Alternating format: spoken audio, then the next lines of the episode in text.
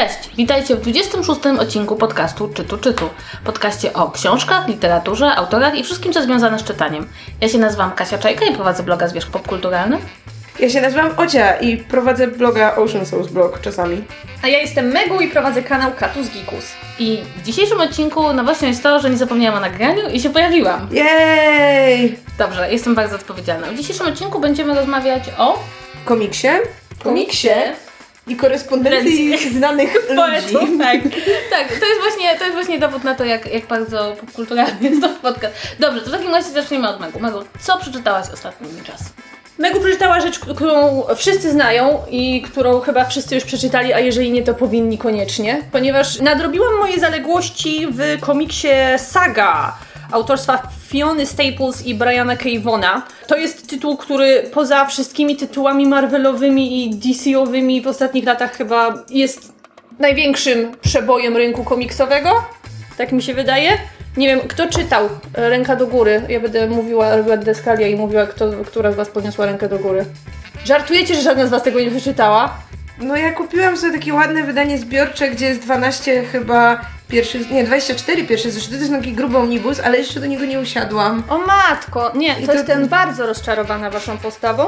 Ja zaraz Wam wytłumaczę, zaraz Wam wytłumaczę, jak bardzo jestem Ale rozczarowana. ja myślałam, że Kasia czytała, bo Kasia wszystko czytała i też, Też byłam zaskoczona, że że, Kasia nie czytała. E, ja powiem, dlaczego ja tego nie czytałam, ponieważ od czasu, kiedy w Polsce funkcjonuje wydawnictwo Non-Stop Comics i zalewa mnie pięcioma, sześcioma komiksami w miesiącu, to ja nie mam czasu nic czytać, bo ja zanim zdążę przeczytać te komiksy, które oni mi przysłali, to przesyłają następne. W związku z tym od dawna nie czytałam komiksu innego wydawnictwa. Dobra, to ja Wam Rozumiem. powiem, o czym jest ten komiks. Bo y, trudno jest omawiać tylko dwa tomy, bo, bo to jest taka jedna y, ciągła historia i tam się Saga, dzieje... wink, wink. Aha, y, więc tam się ciągle dzieją rzeczy. W każdym razie do chwili obecnej na rynku amerykańskim ukazało się 8 tomów. Ósmy tom dosłownie wyszedł w zeszłym miesiącu chyba, bo widziałyśmy go w Londynie w księgarni, przynajmniej ja wiedziałam, ale y, jeszcze sobie go nie zakupiłam, więc ja skończyłam na razie na tomie siódmym. W Polsce komiks wydaje bodajże wydawnictwo Mucha. Tak jest, mucha. Dobrze, nie pomyliłam I się. z reguły na targi książki mają jakiś nowy tom, więc może w tym roku też będą mieli. On jest tak cudownie poryty i to jest w nim najlepsze, że to jest komiks tak bardzo niepodobny do czegokolwiek innego, co można było dotychczas spotkać w komiksach. To jest historia oczywiście jakiegoś fikcyjnego świata, po, pomieszania fantazy z, e, z science fiction, bo tam jest jakaś wojna pomiędzy różnymi planetami i są dwie rasy, które ciągle się w tej wojnie żrą. Jedna rasa to jest e, rasa takich trochę leśnych ludzi, którzy przypominają czasami sarenki, czasami baranki, bo wszyscy mają rogi w różny sposób pozawijane i to jest taka trochę, to, to jest taki bardziej prymitywny lud, który posługuje się magią, a z drugiej strony mamy rasę ludzi, którzy po prostu mają skrzydełka różnego rodzaju. Albo to są jakieś owadzie skrzydełka, albo nietoperze skrzydełka, albo normalne ptaszkowe skrzydełka. I oprócz tych dwóch ras, które się, się ze sobą żrą, ten, ten świat wypełnia cała masa różnych przedziwnych zwierząt, przedziwnych humanoidalnych stworów. Nic, co zazwyczaj się jako taki defaultowy tryb pojawia w literaturze fantasy, liter- literaturze science fiction, że mamy elfy, orki i tak dalej. Tutaj tego nie ma. Tutaj po prostu każdy gatunek y, zwierzaczka, każdy, każde stworzenie jest coraz bardziej porąbane, jakby autorzy tego komiksu po prostu wzięli jakieś ostre, ostre grzyby przed, y, przed, przed zabraniem się do pracy. I to jest historia dwóch ludzi, z tych dwóch, z tych dwóch kłócących się planet, które od wielu lat pozostają w bratobójczej wojnie, której początku już właściwie nikt nie pamięta i nie wie nikt właściwie o co oni się tak żrą. I ci ludzie się w sobie zakochują. To jest e, Marco i Alana. Marco jest e, z tej planety, na której mieszkają ci te magiczne stworzenia. Alana jest z tych, którzy mają skrzydełka. Oni się w sobie zakochują i rodzi się im dziecko. Od tego się zaczyna. Pierwsza scena to jest scena, scena porodu, kiedy oni przez cały czas uciekając przed pościgiem muszą, muszą to dziecko urodzić, a potem dalej muszą się ukrywać przez całą tę historię. Czy dziecko ma i rogi, i skrzydełka? Później ma skrzydełka, rodzi się od razu z różkami. Także to jest dziecko hybryda. Dziecko, które nie ma prawa istnieć, ponieważ oni im tam wszyscy przez lata wmawiali, że oczywiście nie, te, te, te, dwa plemiona nie mogą się ze sobą rozmnażać, do niczego by nie doszło i wszyscy, wszyscy na całym świecie uważają, że oni są obrazą natury, obrazą bogów, i, a ich dziecko to w ogóle jest pomiot szatana i należy się go pozbyć. I cała historia przedstawiona w tym komiksie, to to jest po prostu uciekanie tych ludzi przed, e, przed różnymi rządami, przed łowcami nagród, przed potworami. Y, Tam w pewnym momencie pojawia się też król robot, najpierw, czy y, książę robot, bo okazuje się, że jest tam jeszcze inna planeta zamieszkana przez humanoidalne stwory, które zamiast głowy mają po prostu różnego rodzaju ekrany i e, mogą to być e, odbiorniki telewizyjne, mogą to być nowoczesne monitory, takie maleńkie monitorki, jak to są, jak to są dzieci. I to, to jest to jest tak fajna historia pod tym względem, że ona jest niesamowicie śmieszna, jest przy okazji niesamowicie brutalna i to mniej więcej co dwie strony y, są sceny seksu. Ale takiego seksu, że ty się z niego śmiejesz, bo on tam, on nie jest, nikt tam do niego nie podchodzi na poważnie. To nie są takie sceny, które mają być erotyczne, że tobie się spodobają. Y, Nie, one są albo y, totalnie zbereźne, albo, albo są po prostu dla beki. Wczoraj jechałam, jak jechałam na koncert, to jechałam z tym, z tym komiksem i po prostu musiałam się za nim chować, żeby nikt nie zobaczył, że akurat na drugiej stronie jest y, gigantyczny penis księcia robota. I to jest komiks, który bardzo trudno się czyta publicznie. Mam wrażenie, że trudno się go też streszcza. Mam wrażenie, bo że w tym momencie zachęciłaś wszystkich. Bo, ale- bo, bo, bo nie, tam, no, ja muszę przeczytać komiks, w którym jest penis księcia, księcia robota. Bo, te, Tak. bo, bo ten komiks nie ma fabuły, która do czegoś prowadzi.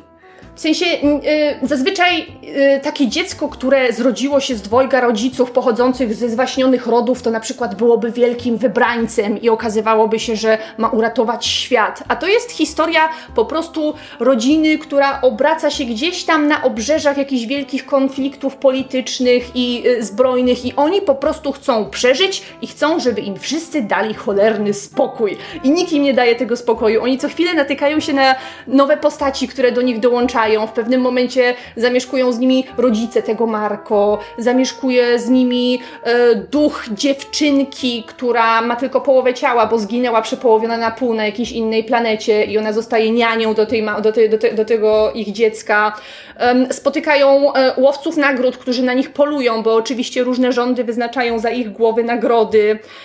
Spotykają różne, różne stwory, których na przykład krew albo inne płyny ustrojowe muszą zdobyć, żeby kogoś wyleczyć. I to po prostu to jest ta, ta, taka sinusoidalna konstrukcja, że albo oni e, przed kimś uciekają i się rozstają na chwilę, potem się odnajdują i przez chwilę jest fajnie, spokojnie, potem znowu coś się dzieje, bo ktoś na nich napada i znowu muszą uciekać.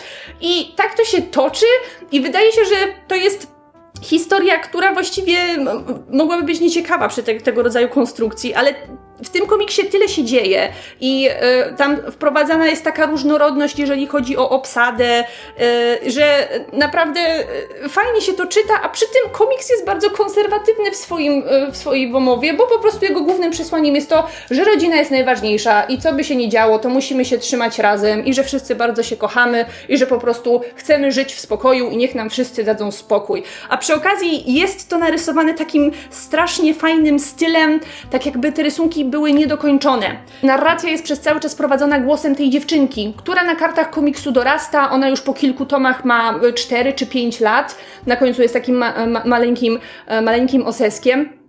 O, Kasia trafiła na stronę z penisem. Tak, właśnie, Kasia, tak wygląda, tak wygląda ten komiks. I to jest, to jest książę robot, bardzo ważna postać e, w całej, w całej historii. E, Także generalnie ja strasznie ten komiks polecam. E, Jeżeli ktoś, tak jak wy dotychczas, wykazywał się niewybac- niewybaczalną ignorancją w kwestii komiksów, to powinien no, jak najszybciej to wszystko nadrobić, bo historia jest świetna i rysunki są cudowne i Generalnie jest to y, chyba największy fenomen na rynku komiksowym ostatnich lat, także ma mój znaczek jakości i jak najbardziej trzeba to szybko przeczytać. No, czuję się słusznie zrugana. Ale Ale czy czujesz się zachęcona? Tak, no e, mam ten komiks, więc jakby tak, chcę go przeczytać. Po prostu ja mam tak, że jakoś musi minąć dużo czasu, zanim się za jakiś komiks wezmę, ale skoro już mi się tutaj tworzy taki zgrabny segway, też przeczytałam komiks, a że ja w tym podcaście jeszcze nie omawiałam komiksu, to przyszedł ten najwyższy moment, kiedy to zrobię. I y, jak się okazuje, nasze komiksy łączy postać scenarzysty, bo mój komiks też napisał pan Brian K. Vaughan i jest to pierwszy tom Paper Girls, które wydało u nas Nonstop Comics, czyli wydawnictwo, które chyba na pewno powinno sponsorować ten podcast, nie wiem czemu jeszcze tego nie robi. I tom pierwszy zbiera pierwsze pięć zeszytów, które w oryginale ukazały się nakładem wydawnictwa Image w 2016 roku. I to też jest już komiks o pewnej renomie. Dostał łącznie już trzy nagrody Eisnera w ciągu ostatnich dwóch lat. Rysuje go pan Cliff Chiang, którego możecie kojarzyć z ranu Wonder Woman, którą pisał Brian Azarello i koloruje Matt Wilson, który też przy tamtym komiksie kolorował. I w ogóle jak doczytałam, on jest jednym z najbardziej rozchwytywanych kolorystów na, y, na rynku amerykańskiego komiksu. I ja się nie dziwię, ponieważ pierwszą rzeczą, która w ogóle właśnie zwróciła moją uwagę w tym komiksie są kolory. To znaczy ten komiks utrzymany jest w takich paletach fioletu, różu, błękitu, ale no, najwięcej z tego fioletu. I te kolory po prostu prostu tak totalnie robią klimat. Jak się otwiera ten komiks, to pierwsze co się widzi, to się widzi właśnie kolory. I yy, pierwszy raz mam, miałam taką sytuację, że to był autentycznie pierwszy element w komiksie, który zwrócił moją uwagę. Ale może trochę o fabule.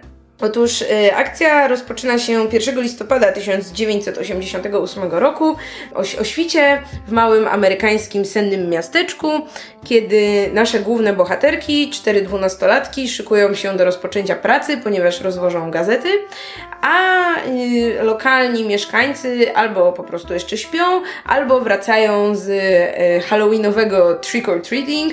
Y, są to głównie nastolatkowie. I właśnie nasza główna bohaterka na taką grupkę wracających, podpitych nastolatków trafia i oni zaczynają, zaczynają się niemile wobec niej zachowywać, zaczynają ją tam trochę napastować i w tym momencie właśnie w sukurs przybywają jej na ratunek trzy inne gazeciarki i tak zaczyna się ta historia, tak y, dziewczyny łączą się w grupę, gdzie stwierdzają, że będą rozwozić już tego dnia resztę gazet razem, żeby było im raźniej. I niebawem napotykają się na kolejną grupę podejrzanych osobników, którzy kradną im walkie-talkie. I początkowo dziewczyny też są przekonane, że to po prostu kolejni halloweenowi przebierańcy, a niekoniecznie. Bo to są pewni tajemniczy, tajemniczy przybysze, ale nie będę wam zdradzać skąd, skąd się tam wzięli i kim tak naprawdę są. W każdym razie w komiksie zaczynają dziać się dziwne rzeczy. Niektórzy ludzie zaczynają znikać, pojawiają się jakieś dziwne stworzenia w mieście, przypominające trochę pterodaktyle.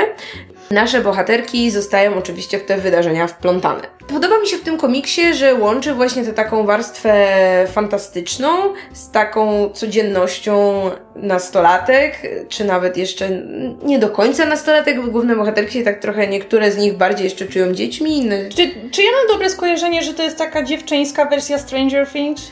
No jeżdżą na rowerach i są dziwne stwory, więc trochę I lata 80. tak. Tak, i jest tam trochę takiej nostalgii. Oczywiście są, nie wiem, postaci kojarzone na przykład z filmów z lat 80. przywołane, jak na przykład jest Freddy Krueger na, w pierwszym tomiku. Są e, wizualne sceny, które nawiązują do jakichś filmów z lat 80. Bohaterki też rzucają jakimiś nawiązaniami. Jedna z nich na przykład bardzo lubi grać w gry na automatach i czuć w tym taki trochę ten vibe Stranger Things, ale jednocześnie mam wrażenie, że to jest poważniejsza historia, to znaczy już w tym pierwszym tomie mamy mm, poruszonych sporo takich poważniejszych tematów, jak na przykład problemy w domu, problemy z y, przybranymi rodzicami, kwestia przemocy, kwestia alkoholizmu, mamy bohaterkę, która mimo, że ma dopiero 12 lat, to na kartach tego komiksu non-stop pali papierosy jednego za drugim, przeklina, jest trochę homofobiczna, jakby ten komiks tak dosyć dobrze oddaje swoje czasy, nie próbuje nam sprzedać takiej naszej wersji lat 80., tak mi się wydaje przynajmniej po, po tym, co przeczytałam. Yy, ale tak, wydaje mi się, że jeśli na przykład komuś się spodobało Stranger Things, to jak najbardziej już mógłby się tym komiksem zainteresować, bo jest tam ten podobny vibe, jest tam, czuć tam te lata 80. I yy, jestem bardzo ciekawa, co będzie dalej. Czyli przeczytałaś na razie tylko tak, przeczytałam pierwszy tom. tom. i mam już drugi, żeby go czytać dalej i mam już też dzisiaj trzeci, który Kasia mi przyniosła. Tak, bo trzeci to jest nowka sztuka, właśnie na Stop Comics go wydało. I trzeci moim zdaniem jest jak na razie najlepszy, bo ja też to czytałam.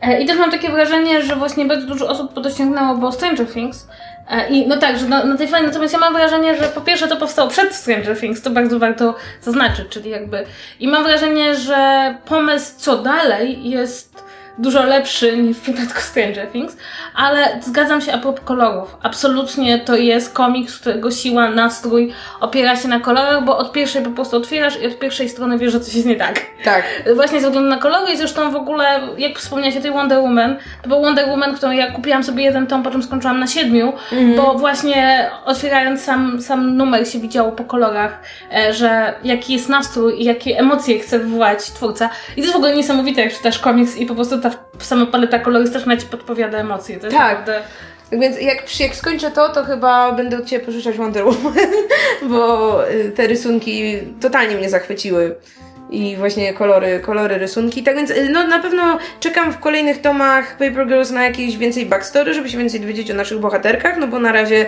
to były tak dosyć, y, no tak y, powiedzmy znamy jedną cechę każdej z nich po tym pierwszym tomiku, więc bardzo chcę wiedzieć jakie są, dowiedzieć się więcej o nich, no i przede wszystkim dowiedzieć się więcej, co tam się do cholery dziwnego dzieje i co będzie dalej.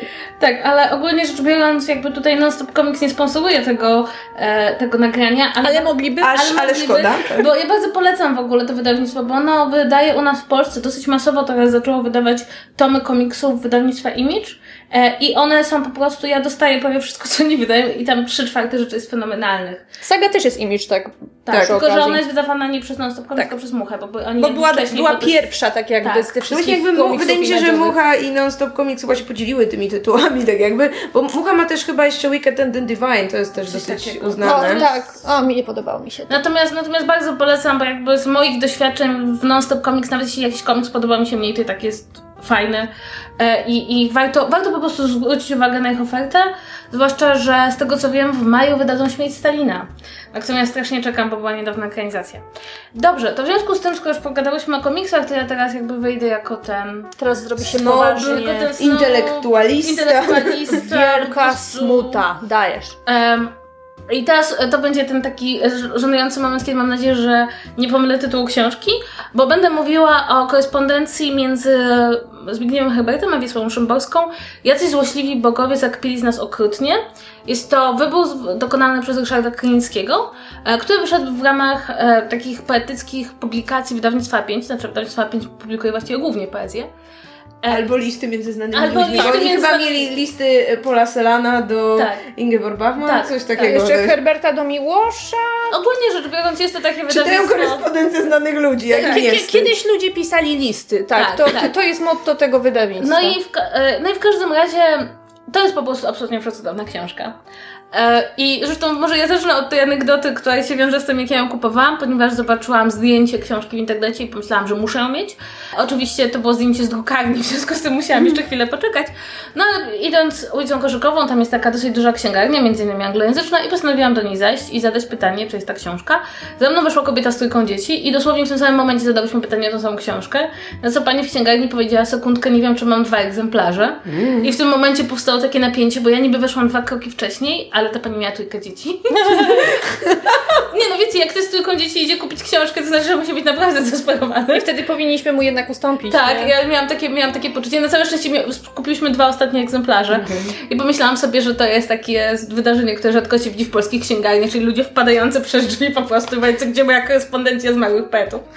Ale powiem Wam szczerze, że warto. Dlaczego? Ponieważ to nie jest wielka intelektualna korespondencja. Absolutnie nie.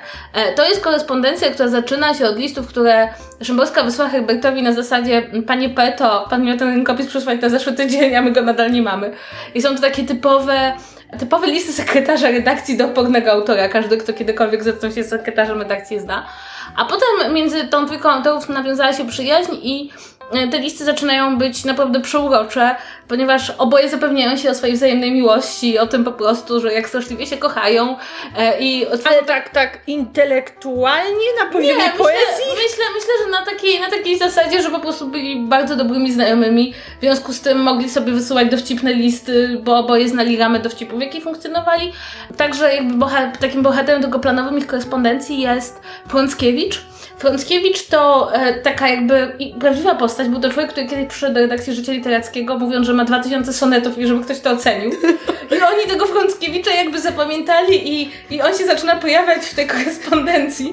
Mm, To zresztą Szymborska robiła bardzo często, jeśli ktoś czytał e, korespondencję Szymborskiej i Filipowicza, to ona była cała zaludniona przez nieistniejące postacie, jakieś służące, jakichś ludzi, jakichś adoratorów, którzy nie istnieli. To była taka zabawa literacka, w którą e, doskonale gra Szymborska i którą zarówno Filipowicz, jak i Herbert podejmowali, ale Herbert robił zdecydowanie lepiej od Filipowicza, ewidentnie miał więcej humoru i był mniej poważnym człowiekiem wbrew temu, co się może wydawać. Ale z drugiej strony jest to korespondencja bardzo dowcipna, nie są jakoś szczególnie ważne, bo oni się nie wymieniali wielkimi myślami. Nie E, zdradzali sobie sekretów? nie, nie, się jakby sobie? była to, jest taka korespondencja ewidentnie przyjacielska. Głównie są na siebie źli wzajemnie, że jedno było w Krakowie, drugie w Warszawie i się nie udało im spotkać. Ale spotkali się kiedyś, prawda? Tak, wielokrotnie. E, inna sprawa jest taka, że wiecie, że są tam jakby najpiękniejsze w tej korespondencji jest to, że to jest korespondencja napisana przez dwójkę bardzo uzdolnionych literacko ludzi. W związku z tym tam są absolutnie piękne zdania. Myślicie, że tacy ludzie piszą listy myśląc już o tym, że one kiedyś zostaną Tak, wydane? dla mnie to jest zdecydowanie te listy, to są listy pisane ze świadomością, że piszesz e, korespondencję. To znaczy, jakby widzisz, że, przynajmniej tak było, jest w przypadku listów Szymborskiej, że widzisz, że te listy są pisane w taki sposób ze świadomością, że ktoś może je czytać. Przy czym trzeba pamiętać, że po pierwsze to były czasy, kiedy ktoś mógł je czytać, E, W jakich latach one były pisane? od lat 60. do 90. A druga sprawa to też myślę, że to jest coś, o czym kompletnie zapominamy, czyli o pewnej takiej formie literackiej, jaką jest pisanie listu, które, które jakby sam ten list ma bardzo mało informacji do przekazania, ale się bawisz formą. A jeśli jesteś wybitnym poetą, nie wiem, dostajesz Nobla, to umiesz to robić. A inna sprawa, mam wrażenie, że oni już w tym momencie, bo przecież wtedy już były telefony, sami trochę się tą korespondencją i formą tej korespondencji bawili. Natomiast są tam bardzo śmieszne momenty. Jeden, kiedy Szymborska delikatnie e, bada, czy Hubert nie jest homoseksualistą i mówi na przykład, ej, pojedziesz sobie do Paryża i zamówisz sobie z jakimś chłopakiem, z jakimś kolegą pokój i będziecie, i będziecie tam mogli sobie pomieszkać. I na co chyba odpisuje, ehm, nie, nie z kolegą. czy mamy jakiś taką cudowny moment, kiedy zbierają pieniądze dla Ryszarda Krynickiego, który stracił pracę nie ma pieniędzy. I Herbert pisze do Szymborskiej, ej, a czy mogłabyś poprosić Ewę Lipską, inną bardzo znaną polską poetkę, e, żeby się też dołożyła, bo ja się podkochuję w Ewie Lipskiej, a nie proszę kobiet pieniądze, o pieniądze wcześniej niż pół roku po zakochaniu się. Więc to są takie momenty. Natomiast co jest w tym, jakby dla mnie było absolutnie super i uważam, dlaczego tą korespondencję warto przeczytać i dlaczego warto w ogóle się cieszyć, że ona wyszła. Nie dlatego, żeby z niej samej było coś takiego niesamowicie głębokiego, ale dlatego, że każdy, kto jakby obserwuje poezję polską w ostatnich latach, wie, że Szymborską i Herberta postawiono w dwóch narożnikach wielkiego poetyckiego sporu. Jakby sam ten poetycki spór e, no, kręci się wokół tego, że prawda, Szymborska we wczesnej młodości napisała wiersz o Stalinie, w związku z tym jest tą niedobrą, prokomunistyczną poetką.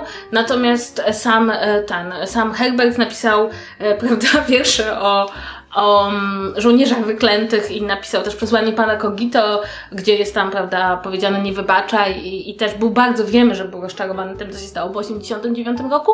No i w związku z tym jakby, a, a część osób uważa, prawda, że Szymborska dostała tego Nobla, chociaż nie powinna, powinien go dostać Herbert. Oni musieli być po dwóch przeciwnych stronach narożnika, mieli inne poglądy na życie.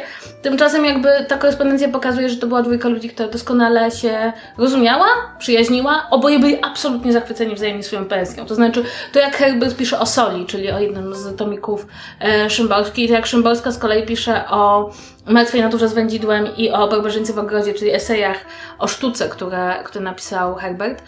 No, to jest po prostu niesamowite, jak oni się szanują, rozumieją, jak są wzajemnie jakby, rozumieją swoje wrażliwości i nie są w przeciwnych narożnikach. No i ostatnie dwie strony tej korespondencji to są po prostu cudowna rzecz. Jedna to jest depesza, którą Herbert wysłał wieczorem dnia, kiedy pojawiła się informacja, że Szymborska dostała Nobla.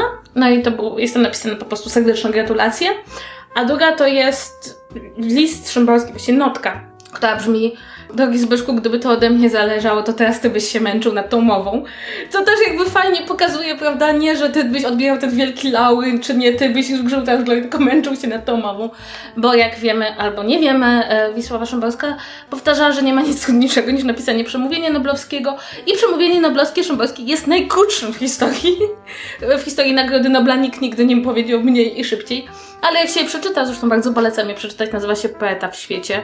Jest absolutnie fenomenalne i bardzo takie zgodne z jej linią poetycką. W każdym razie, jeśli szukacie czegoś, co jest jednocześnie lekkie, a z drugiej strony daje tak, Wam taką niesamowitą emocjonalną satysfakcję z przebywania z ludźmi, którzy, no cóż, e, korzystają z języka polskiego odrobinę lepiej niż my, a jednocześnie są po prostu dowcipni i pokazują, że poeta, który może, nie wiem, pisać o, o naprawdę bardzo depresyjnych rzeczach, no bo tak robił, robił Herbert, czy non-stop zastanawiać się nad tym, dlaczego istniejemy, co robiła Szymborska, e, kiedy jakby nie robi tych dwóch rzeczy, to może być bardzo dowcipny i nabijać się z faceta, który kiedyś napisał 2000 sonetów. Więc, e, więc bardzo wam, bardzo wam polecam i też ba- bardzo wam polecam e, przeczytać korespondencję Szymborskiej i Filipowicza, bo z kolei ta korespondencja jest już głębsza, no Szymborska i Filipowicz żyli razem i jest jednocześnie jednym, jest zapisem takiej absolutnie cudownej historii miłosnej o dwójce ludzi, którym przydarzył się romans i którzy nie są na to do końca gotowi, a perypetie w tym romansie mają zupełnie jak z powieści XIX-wiecznej, ponieważ Szymborska tuż po tym, jak jakby em, znajomość z Filipowiczem weszła w nowy jakby etap, trafiła do sanatorium dla chorych na gruźlicę. Ojej. I oni słuchali sobie te listy, ona była w tym sanatorium. Więc ogólnie rzecz biorąc polecam te dwie korespondencje. Są absolutnie cudowne i, i też potem człowiek trochę żałuje, że nie ma więcej. A więc to by było wszystko, jeżeli chodzi o nasz przegląd torebkowy z tego tygodnia. Y, Tymczasem, mili Państwo, mamy dla Państwa aferę.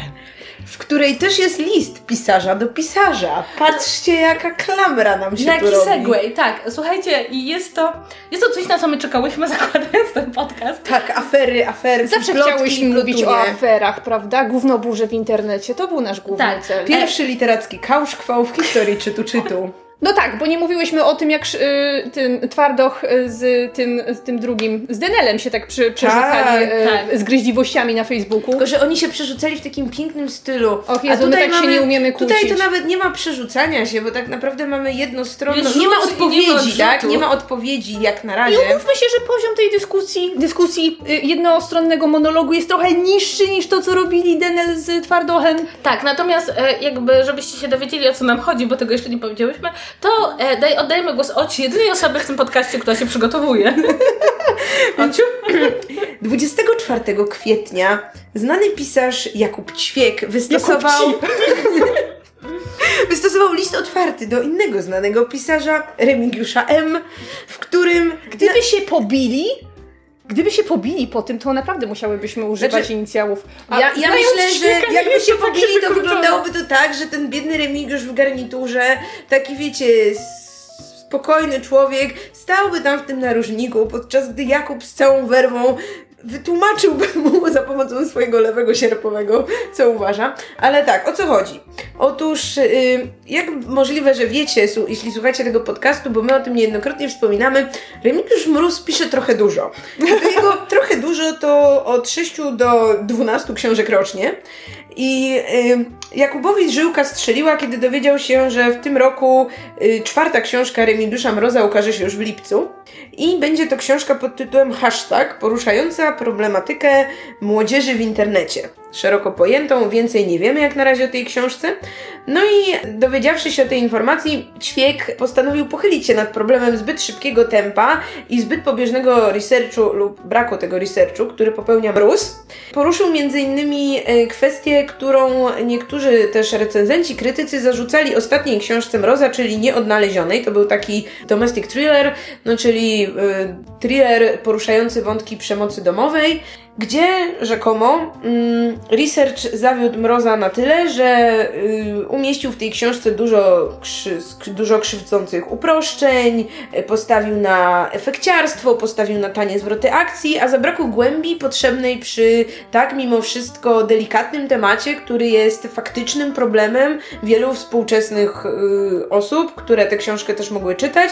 Tam pojawił się też problem, że tę jego książkę wsparła jakaś fundacja antyprzemocowa, czy uczyniono wręcz z mroza jakiegoś ambasadora przy okazji tej książki. I- Przemocy? ambasadora przemocy.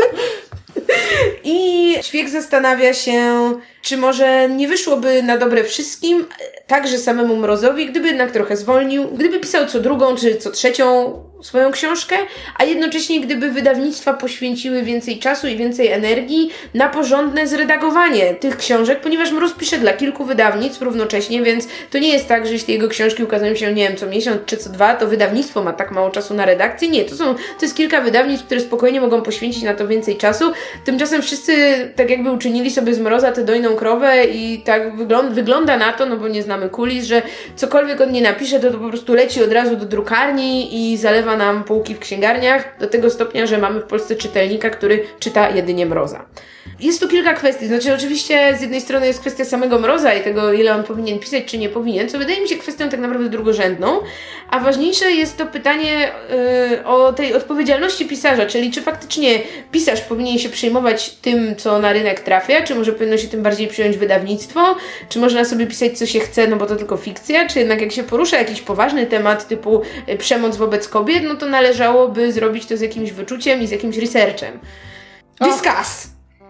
O, Uff, dużo, dużo, dużo, Dużo spraw. wątków. Tak, e, ja powiem szczerze, uważam, że tak, że oczywiście jeśli poruszasz poważny temat, no to wypadałoby jednak coś na ten temat wiedzieć.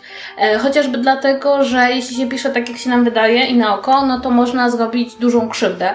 E, tutaj jakby przykład innej osoby, która pisała, jak jej się wydawało i na oko, to Katarzyna Michalak, jej książka o schizofrenii, która, prawda, pokazywała schizofrenię paranoidalną jako coś, co po prostu sprawia, że jesteś nieobliczalny, możesz kogoś zabić i po prostu utwierdzała w pewien sposób schematy związane z, z zaburzeniami psychicznymi. I to jest rzeczywiście zawsze problem polegający na tym, że ja nie mam nic przeciwko temu, żeby ktoś opisywał trudne elementy rzeczywistości. Nie uważam, że należałoby to pomijać, czy powiedzmy, że tylko osoba, która to sama przeżyła, ma prawo o tym pisać, ale uważam, że zwykła przyzwoitość, bo tutaj jakby nie mówimy, nie, nie mówimy o niczym innym, tylko o zwykłej przyzwoitości, nakazuje to zresearchować być może troszeczkę lepiej niż tylko siedząc przed internetem. Bo to też jest pewien problem, który jest związany z tym, jak pisze mózg i ile pisze mózg, że jego research zasadniczo rzecz biorąc nie może wyjść poza internet, poza to, co jest napisane chociażby na Wikipedii, a wiemy chociażby z jego książki, która rozgrywa się na Wyspach Owczych, że Nigdy tam nie był i posługiwał się Google Maps. Tak, posługiwał się Google Maps czy Wikipedią, jeśli chodzi o pewne fakty. No i właśnie, e, oczywiście to nie chodzi o to, że każdy autor, który chce napisać o przemocy domowej, powinien spotkać się z ofiarami przemocy domowej, ale im więcej wiemy, im więcej wiemy poza tym, co możemy znaleźć w internecie, to tak naprawdę jakby nie jest wcale aż tak dobrym źródłem, jak nam się wydaje. I mogę to powiedzieć jako osoba, która jest researcherem i wielokrotnie się przekonała, że internet nie jest najlepszym miejscem do pozyskiwania informacji wbrew temu, co się wydaje to po, przede wszystkim literacko to jest lepsze, bo nabiera głębi, nabiera niejednoznaczności. Jakby e, im więcej wiemy na jakiś temat, tym trudniej po prostu wpisać się w jakieś, jakieś schematy. Oczywiście, to wiąże się jeszcze z jedną rzeczą. Piszemy dłużej, tak? Nie da się szybko napisać dobrze zresearchowanej książki, chyba że piszemy w, doświad- w oparciu o własne doświadczenie, tak? Co chyba tutaj nie miało miejsca. Inna sprawa jest też taka, że w przypadku autora, który tak porusza się między gatunkami jak mózg i podejmuje tyle różnych tematów, ja zawsze mam taki dosyć niebezpieczny pomysł, że jest jakaś taka wielka lista rzeczy, które on musi zrobić, żeby było ciekawie i zrobił horror, ma ten jakiś sądowy, zrobił, nie sądowy, tam z chyłką, z Tak, no to to jest taki try, thrillery prawnicze, tak, czy kryminały prawnicze. prawnicze. Ma oczywiście ten cykl polityczny, czyli polskie House of Cards o politykach. Tak, ma, ma teraz właśnie to napisane jakby pod pseudonimem ten z, Kryminał skandynawski, kryminał tak. skandynawski i teraz są Ma fantastykę naukową tak. nawet. I teraz są bardzo modne książki o przemocy wobec kobiet i to też ma. I to ja mam czy, takie... czy teraz, to, znaczy nie, nie mod, modne książki o przemocy wobec kobiet, po prostu mróz wyczuł wiatr i ten wiatr zawiał Tak. mu w tą chorągiewkę, a on jest takim listkiem na wietrze, który akurat idzie tam, gdzie zawieje i ponieważ domestic thrillery są teraz takie modne, zwłaszcza te napisane przez kobiety, aż się dziwię, że nie użył pse- pseudonimu, no to on oczywiście też musiał to napisać. Przy czym, jeżeli ktoś uważa, że specjalizuje się w każdym możliwym gatunku literatury, to jest dla mnie jednoznaczne, że nie może się specjalizować w niczym i jego książki auto- Znaczy- i automatycznie tym wystawia sobie pe- pewne świadectwo. Znaczy, moim zdaniem on zaczął od tego, na czym się znał, czyli na thrillerach prawniczych. I jak on stukał te thrillery prawnicze bardzo długo, będąc doktorem prawa, co tutaj warto dodać, no to ja to nawet rozumiałam. No bo jakby te, ten cały research, który musi zrobić człowiek, który w ogóle nie ma o tym zielonego pojęcia, on miał w głowie. No jakby zachowując wszelkie, e, wszelkie proporcje, e, ja nie wiem, czy wy wiecie, ale ja i Mróz dzieliliśmy kiedyś wydawnictwo, bo czwarta strona wydaje Mroza i wydała moją książkę i nawet spotkaliśmy się kiedyś, bo, bo ja udzielałam wywiadu przed nim. Teraz już nie podałby ci ręki. E, i, I on powiedział, Może nawet, nas nie słucha. no i rozmawiałam z nim i on powiedział, że on na przykład bardzo podziwia osobę, która jest w stanie napisać książkę mając normalną pracę, bo on nie, dla niego pracą jest pisanie książek. Niemniej e, jakby to nawiązuje do tego, że na przykład kiedy ja pisałam swoją książkę i korzystałam z faktów o dwudziestoleciu międzywojennym, no to ja nie musiałam ich sprawdzać. To znaczy ja to wiedziałam. W związku z tym jakby ten research jest dużo prostszy, kiedy masz całą tą wiedzę w głowie. Gorzej, kiedy próbujesz pisać książki w tym samym tempie, co pisałeś, kiedy cały research mogłeś wyciągnąć sobie z głowy, bo po prostu to był twój zawód, ale już nie wiesz tych rzeczy, bo piszesz o czymś zupełnie nowym. Ja myślę, że tutaj jest pułapka. To znaczy, rzeczywiście mózg zaczął pisać mając być może przekonanie, czy nawet realnie bardzo dużo wie- wiedzy wstępnie I to mu szło bardzo, bardzo szybko, bo nie musiał sprawdzać, bo wiedział. A teraz chce pisać równie szybko, ale już o rzeczach, o których nie ma tej wstępnej wiedzy. Moim zdaniem jednak, jednak, mówiąc to wszystko, jedno to jest odpowiedzialność autora. Tylko, że kwestia polega na tym, że ja osobiście uważam, że tak naprawdę autor może sobie napisać wszystko. Ale odpowiedzialność powinno ponosić wydawnictwo. Tak, otóż to. Właśnie ja przyznam szczerze, że ja trochę nie rozumiem tych wydawnictw, które na mrozie zarabiają ewidentnie dużo i wydają wiele jego książek. Dlaczego oni nie zainwestują w jakiegoś dobrego redaktora, który częściowo ten research za mroza zrobi? Bo nie oszukujmy się, jeśli mróz po prostu lubi pisać i ma frajdę z tego, że głównie pisze, a mało researchuje, to okej, okay, ten research może zrobić za niego ktoś inny, tak? Jakby dobrze, ty pewnie wiesz, bo też robisz research za innych, że to niekoniecznie musi robić sam autor i tak naprawdę wystarczyłaby inwestycja w dobrego redaktora, jak często jest na zachodzie, który by te wszystkie fakty sprawdzał i który by nanosił poprawki i mróz by tylko akceptował albo nie, bo jakoś nie chce mi się wierzyć, że on by miał coś przeciwko, żeby ktoś to robił za niego. Jakby, wydaje mi się to dosyć mało prawdopodobne. Jest nie jest Katarzyna Michalak, która jest nieomylnym bóstwem występującym w trzech osobach w każdej swojej książce, więc wydaje mi się, że w tym momencie wydawnictwu wyszłoby to na dobre, bo po pierwsze, no byłoby na pewno mniej krytyki, no bo jednak słabo zresearchowane książki bardzo szybko, jakby bardzo szybko to wychodzi na światło dzienne, jak jeden recenzent o tym napisze, to zaraz piszą tym kolejni. Po drugie, no to e, nie oszukujmy się też, redaktorem nie płaci się jakichś wielkich pieniędzy, więc nie kosztowałoby ich to dużo, jakby, nie wiem, zatrudnili dodatkowego zajmującego się tylko researchem. No i po trzecie, wydaje mi się, że y, wtedy y, ułatwiliby też życie autorowi, który mógłby dla nich napisać jeszcze więcej, więc tak naprawdę wszyscy by wygrali, najbardziej wygrałby czytelnik. No i zwłaszcza kiedy mówimy o tych tematach szkodliwych, tak? No bo jeśli dajmy na to w thrillerze prawniczym, obojętnie czy to z braku researchu, czy po prostu z chęci, nie wiem, posunięcia fabuły do przodu, autor nagnie sobie jakieś tam paragrafy czy jakieś tam przepisy, to nikomu nie stanie się krzywda, tak? No, że jak ktoś będzie chciał popełnić przestępstwo, to się trochę natnie, bo na przykład okaże się, że prawo tak nie działa, ale generalnie czytelnikowi nie stanie się krzywda, jak, y, nie wiem, dowie się, że coś funkcjonuje nie do końca tak jak naprawdę. Ale w momencie, jak piszemy o faktycznym problemie społecznym, gdzie osoba czytająca uczy się czegoś o tym problemie na podstawie książki, którą czyta, no bo na przykład nie zetknęła się z osobami, których to faktycznie dotyczy, jak właśnie jakaś choroba psychiczna, czy jak problem przemocy i czerpie gdzieś ten swój światopogląd, tę swoją wiedzę z tych książek, no to to się robi bardzo niebezpieczne, a nie oszukujmy się, no jeśli mówimy o autorach bardzo poczytnych, no to oni na pewno trafiają do bardzo wielu osób, które mogą taką książkę uznać za pewnik. I jak dla mnie to wydawnictwo jednak w tym momencie, również z przyzwoitości, powinno jakąś tę rolę wyższą moralnie pełnić, zwłaszcza kiedy mówimy o jakichś takich dużych wydawnictwach z tradycjami, to znaczy przyznam szczerze, ja byłam bardzo zawiedziona, jak na przykład wydawnictwo literackie i Znak zaczęły wydawać te wyżygi Katarzyny Michalak, no bo ale Wymagajmy jest... czegoś od tych wydawnictw. Ale, ja, ale, ale czy... właśnie, jeśli chodzi o wydawnictwa, no to jakby tutaj trochę przepraszam, że już jest ten, ale chyba to jest największy, ogólny, kluczowy problem z wydawnictwami, że wydawnictwa tną koszty. Ja jakby spotkałam się z kilkoma, jakby spotkałam się z różnicą między dobrym a złym redaktorem i po prostu... W ogóle mówi się, że y, instytucja redaktora w Polsce i w ogóle w polskim przemyśle wydawniczym upada. A tymczasem to jest bardzo niska. To jest bardzo proste. Dobry redaktor z marnej książki potrafi zrobić 10 razy lepszą. Słaby redaktor tego nie zrobi książce. Tak naprawdę bardzo często widać, że na przykład jeśli ktoś wydaje serię książek, to rzeczą, która tutaj jakby sprawia, że te kolejne książki są coraz gorsze, to czasem nie jest talent autora, jak się zaczął wyczerpywać, to redaktor przestał dobrze pracować. E, praca redaktora jest coraz mniej szanowana, jest to jedna z tych rzeczy, którą się coraz bardziej zastępuje korektą. Tymczasem redaktorzy są ludzie absolutnie kluczowi, e, od których kiedyś wymagano rzeczy bardzo, bardzo wielu, bo bycie redaktorem oznaczało, że trzeba się było znać na bardzo wielu rzeczach, tak. trzeba było mieć doskonałe wyczucie literackie. Trzeba było także umieć pertraktować z autorem i tłumaczyć mu, jakby jaka jest perspektywa czytelnika. Trzeba było po prostu czytając książkę na jakiś temat zachowywać takie wyczucie, co mogłoby się zdarzyć, a co nie. Czasem trzeba było zmuszać autorów, którzy absolutnie chcieli, żeby wyrzucali, żeby dopisywali, żeby zmieniali kluczowe rzeczy. I to niestety jest instytucja, bez której nie ma dobrego rynku wydawniczego, a która w Polsce jest tak bardzo niedoceniana, niedoceniana nieszanowana. Ci ludzie są zwalniani bardzo często kiedyś byli tacy wielcy redaktorzy w wyda- wydawnictwach. To znaczy, prawda, bez nich ta książka nie mogła przejść dalej i oni bardzo często wynosili książki do góry. Obecnie bardzo często to się zleca ludziom z zewnątrz. I nie mówię, że freelancerzy są złymi pracownikami, ale na przykład nie mają przywiązania do wydawnictwa. Czasem są to ludzie, którzy na przykład redagują dorywczo, a nie są takimi redaktorami, redaktorami zawodowymi. I to się na tym kończy trochę. To znaczy, prawda jest taka, że cykl wydawniczy książki nie powinien być tak krótki jak w przypadku Mroza. Nie dlatego, że Mróz nie powinien tak szybko pisać, a dlatego, że redaktor nie powinien tego tak szybko czytać. Tak. I to jest największy problem, dlatego że tak naprawdę ja podejrzewam, że książki Mroza nadal mogłyby cieszyć się naprawdę wielką popularnością, tak jak te pierwsze, gdyby na przykład wrócilibyśmy do czasów, kiedy redaktor czytał książkę co autorowi, czytał książkę co autorowi, czytał książkę co autorowi. Dzisiaj niestety ten system, przytrzymamy książkę dłużej w redakcji, ale za to jak ją wydamy, to będzie świetna, działa coraz rzadziej.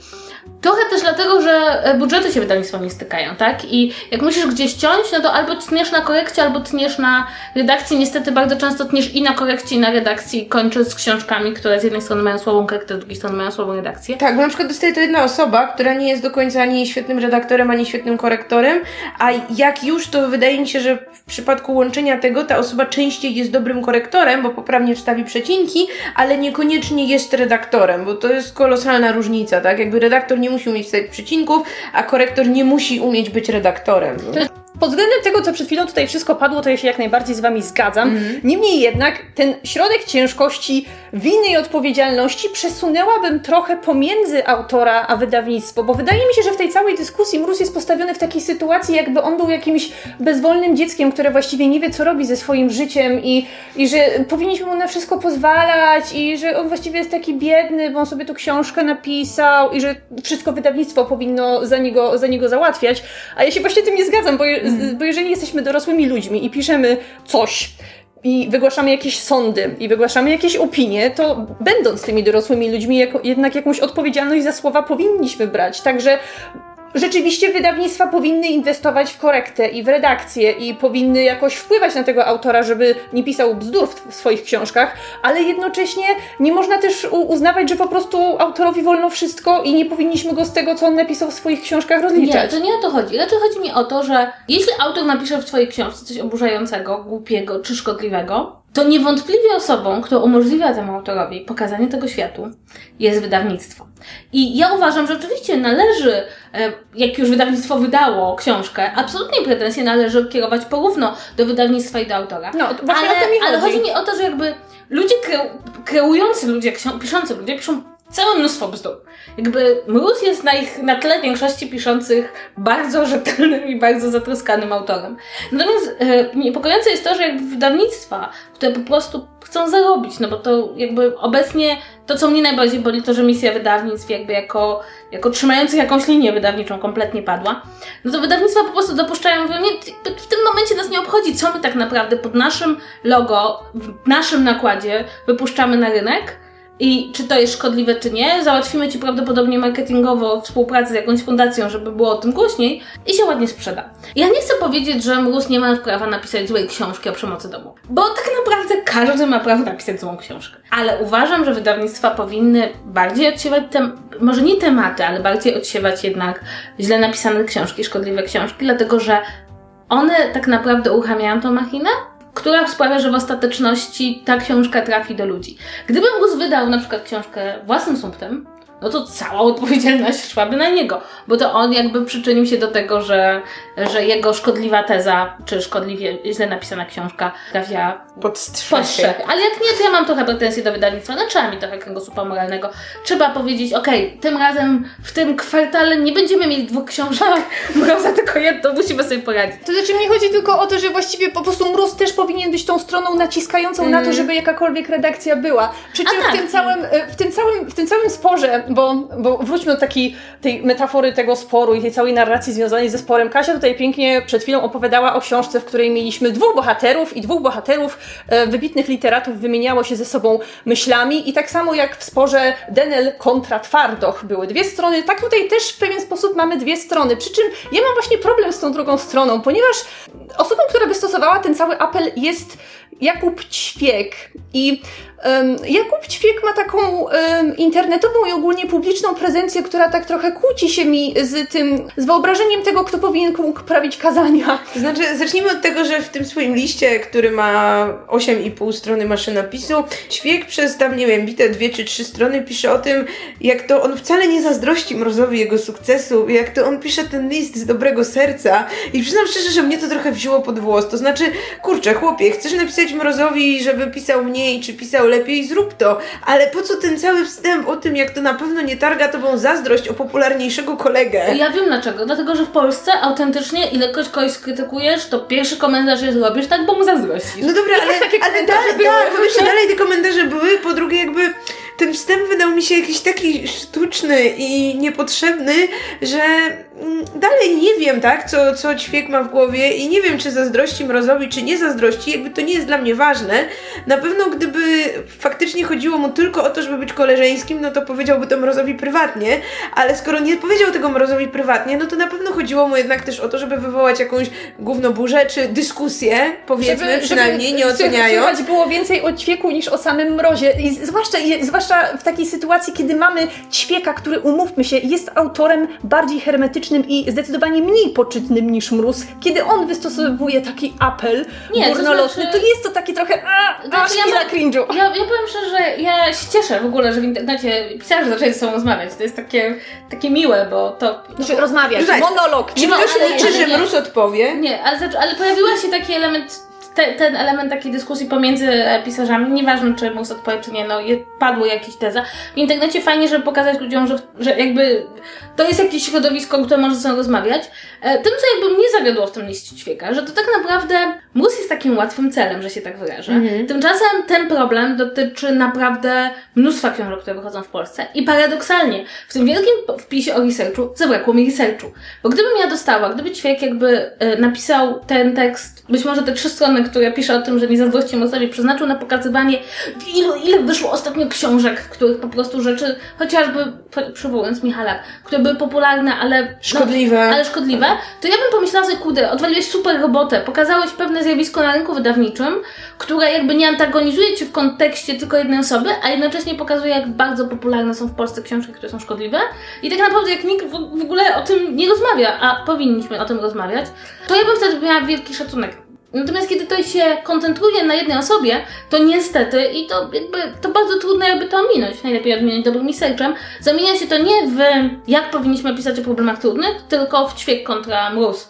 Zwłaszcza, że bardzo łatwo jest sobie to zwizualizować, ponieważ perso persona ćwieka w internecie kojarzy się z tą skórą i z tą zaciśniętą pięścią, bo ktokolwiek wszedł z nimi w jakąkolwiek dyskusję o niego w komentarzach wie, że on jest bardzo ciężkim dyskutantem, który bardzo szybko wpada e, w dziki internetowy szał, nazwijmy to. Było piękne porównanie, bo nie wiem, czy ty Kasia czytałaś, ale pojawiła się też, e, pojawił się komentarz Wrońskiego do, Tak. do, tego, do tego listu i on tam, on tam opisał takie cudowne por, po, po- porównanie, że, e, że ćwiek będzie po prostu tłumaczył swoje racje mrozowi pięścią, a mróz będzie wyglądał jak sprzedawca ubezpieczeń i będzie się pytał, czy, czy ćwiek nie chce od niego kupić polisy.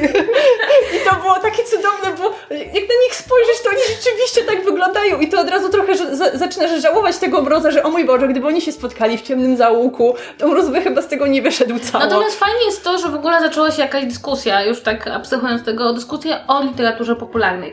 Dlatego, że to też jest trochę tak, że mam wrażenie, że e, no tak, możemy się pośmiewywać z Mroza i no trochę się pośmiewujemy. Kamany, on wydaje, wiesz, więcej Tak. książek niż ludzie napisali przez całe życie w ciągu Niż, roku. niż ludzie przeczytali w ciągu roku.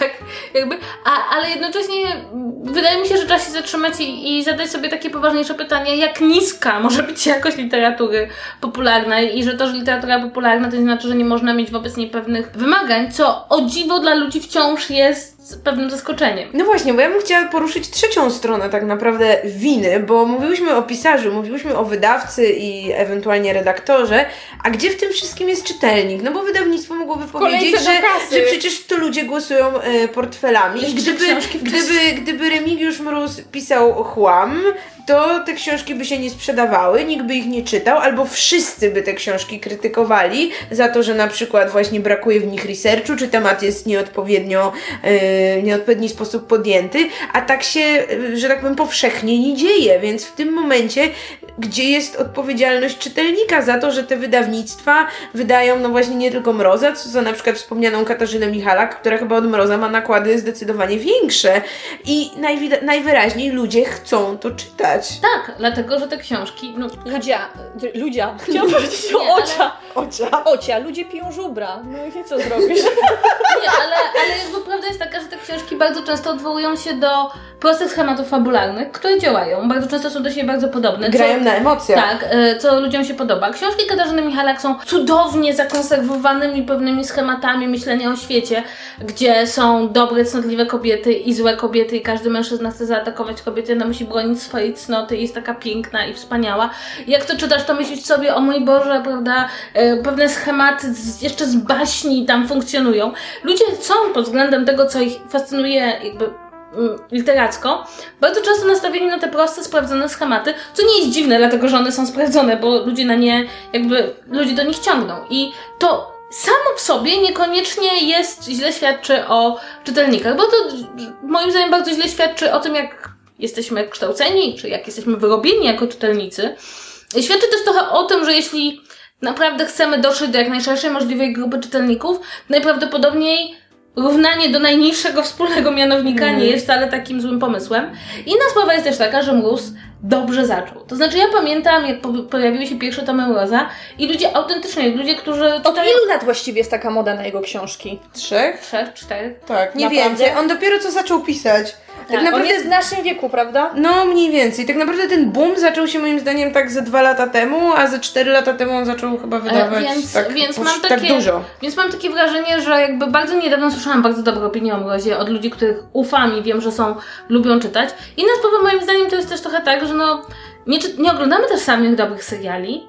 To nie Wiesz, jest tak, że idziemy tylko i wyłącznie Ale na nie, wiesz, to, to nie chodzi o to, że, nie, że ludzie nie powinni tego czytać, ale że nie powinni, że jakby to nie, niekoniecznie może wyda- rolą wydawnictwa jest powiedzenie komuś, słuchajcie, to jest szkodliwe, tylko że jednak ktoś, kto nawet czyta sobie tego Mroza, czy te Michalak dla rozrywki, no to czy ktoś nie powinien sam dostrzec, że to jest uproszczone, że to jest szkodliwe, że to jest źle zresearchowane Nie, ale i nawet może, mu się że- to, nawet może mu się to dobrze czytać, ale Ale wiesz, kto powiedział, że ludzie tego nie dostrzegają? Ja myślę, że ludzie to jak najbardziej dostrzegają, chociażby na takim podświadomym poziomie, ale po prostu im to nie przeszkadza. Ja, ja mam wrażenie też trochę tak, że chyba troszeczkę czas wyjść z naszej bańki, gdzie każdy ma własny aparat krytyczny i podchodzi krytycznie do książek, bo jakby jeśli z niej wyjdziesz, to odkryjesz, że tak, ludzie, którzy podchodzą krytycznie do dzieł kultury, stanowią mniej niż 1% społeczeństwa. Co więcej, ci, którzy piszą o kulturze bardzo negatywnie, wypowiadam się zarówno o Michalak, jak i o, e, o Mrozie. Natomiast istnieje olbrzymia rzesza ludzi, którzy nie mają krytycznego zmysłu podchodzenia do kultury, po prostu dlatego, że nie mają takiego filtra, nie mają takich umiejętności, nie mają takiej wiedzy. To nie jest nic złego, po prostu nie każdy to ma, tak? Jakby, jak zaczniesz się zastanawiać, jak czytasz książkę, skąd, nie wiem, znasz tropy, widzisz nawiązania i schematy, to okazuje się, że trzeba wykonać olbrzymią pracę, żeby w sposób krytyczny podchodzić y, do literatury chociażby. Trzeba bardzo dużo czytać. Więc jeśli czytasz tylko tego jednego mroza albo tylko tą Michalak, to niekoniecznie masz punkt odniesienia, żeby powiedzieć, co jest lepsze. Bo nie masz w ogóle porównania z czymś innym. Ale ja uważam, że nie. Wszystko, co wiemy o rynku, mówi nam, że zły pieniądz wybiera, wybiera dobry, jak stwierdził już Mikołaj Kopernik. I to, no autentycznie. O, dude, that's so deep. Ale, ale autentycznie, no on to stwierdził, to jest dużo, jego drugie największe osiągnięcie. Przeintelektualizowany podcast. Ale, ale prawda jest taka, to znaczy, to nie jest tak, że ludzie wybiorą to, co jest najlepsze. Nie, ludzie wybiorą to, co najlepiej trafia do wspólnego mianownika. Czyli, no nie wiem, odwołuje się do pewnych utartych schematów, czy zagra na emocjach.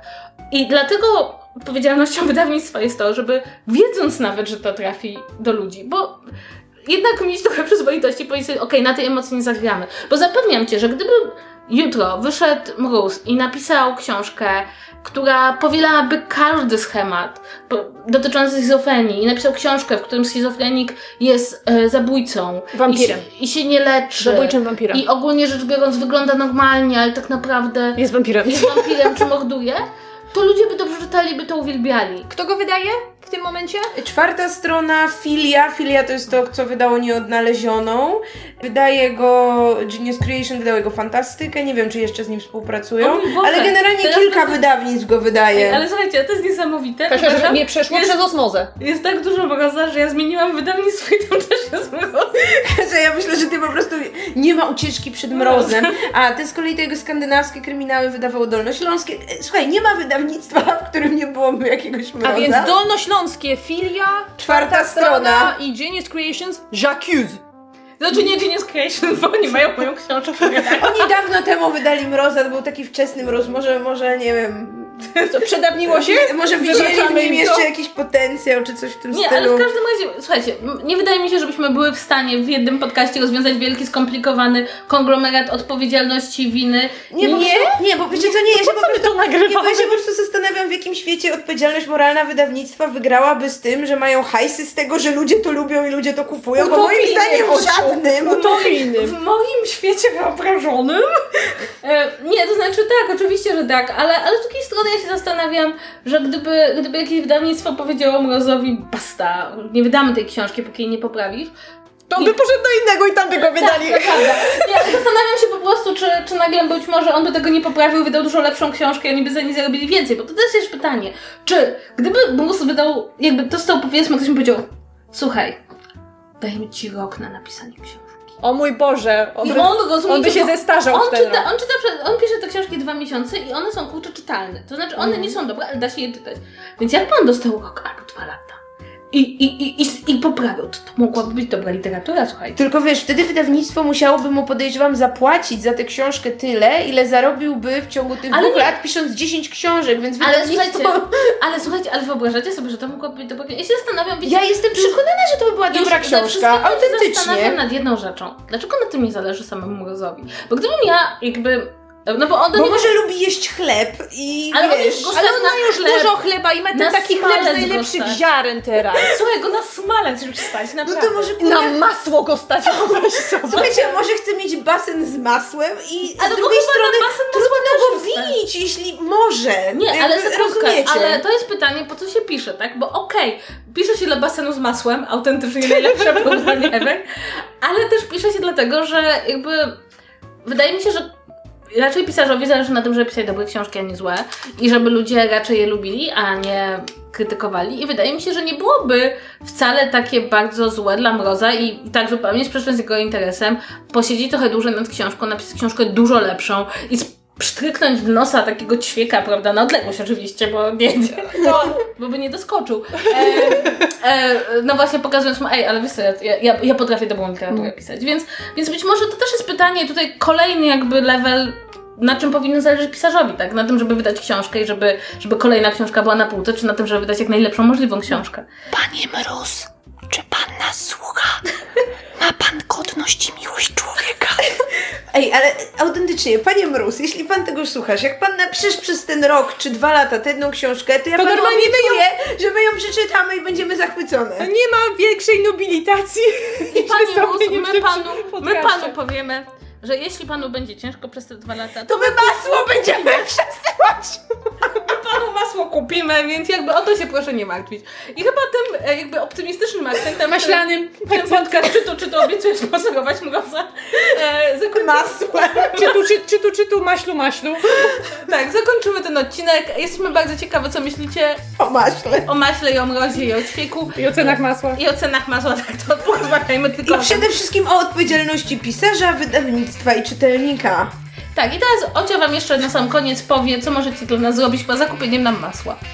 Słuchajcie, więc możecie przysyłać nam masło na czytu czytu małpa podsłuchane.pl. Możecie tam też słuchać wszystkie swoje maile. Podkreślamy, że ten odcinek między... Znaczy my chciałyśmy go nagrać, ale dostawałyśmy też od Was informację, że chcielibyście, żebyśmy nagrały taki odcinek, więc dziękujemy, słuchamy się Was, więc możecie do nas pisać więcej sugestii. Poza tym wbijajcie na nasz fanpage na Facebooku, wbijajcie na nasz kanał podsłuchany na YouTubie, zostawiajcie nam łapki w górę, gwiazdki, komentarze i wszystkie swoje przemyślenia, które tylko chcecie. I pamiętajcie, że w opisie pod odcinkiem na YouTubie znajdziecie linki do wszystkich książek, o których wspominamy. Może nawet podlinkujemy Wam mrozę. A co? Pieniądz nie śmierdzi. Też chcemy jeść masło. I w tym tygodniu to już wszystko.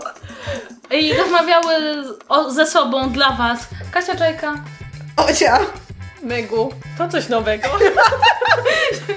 ktoś zapomniał, kogo, kogo słuchał przez godzinę. Dobrze, to by było na tyle, to żegnamy się. Przyślijcie masło. Pa, pa. Pa! Nie myślę tak nigdy. Nie, absolutnie nigdy.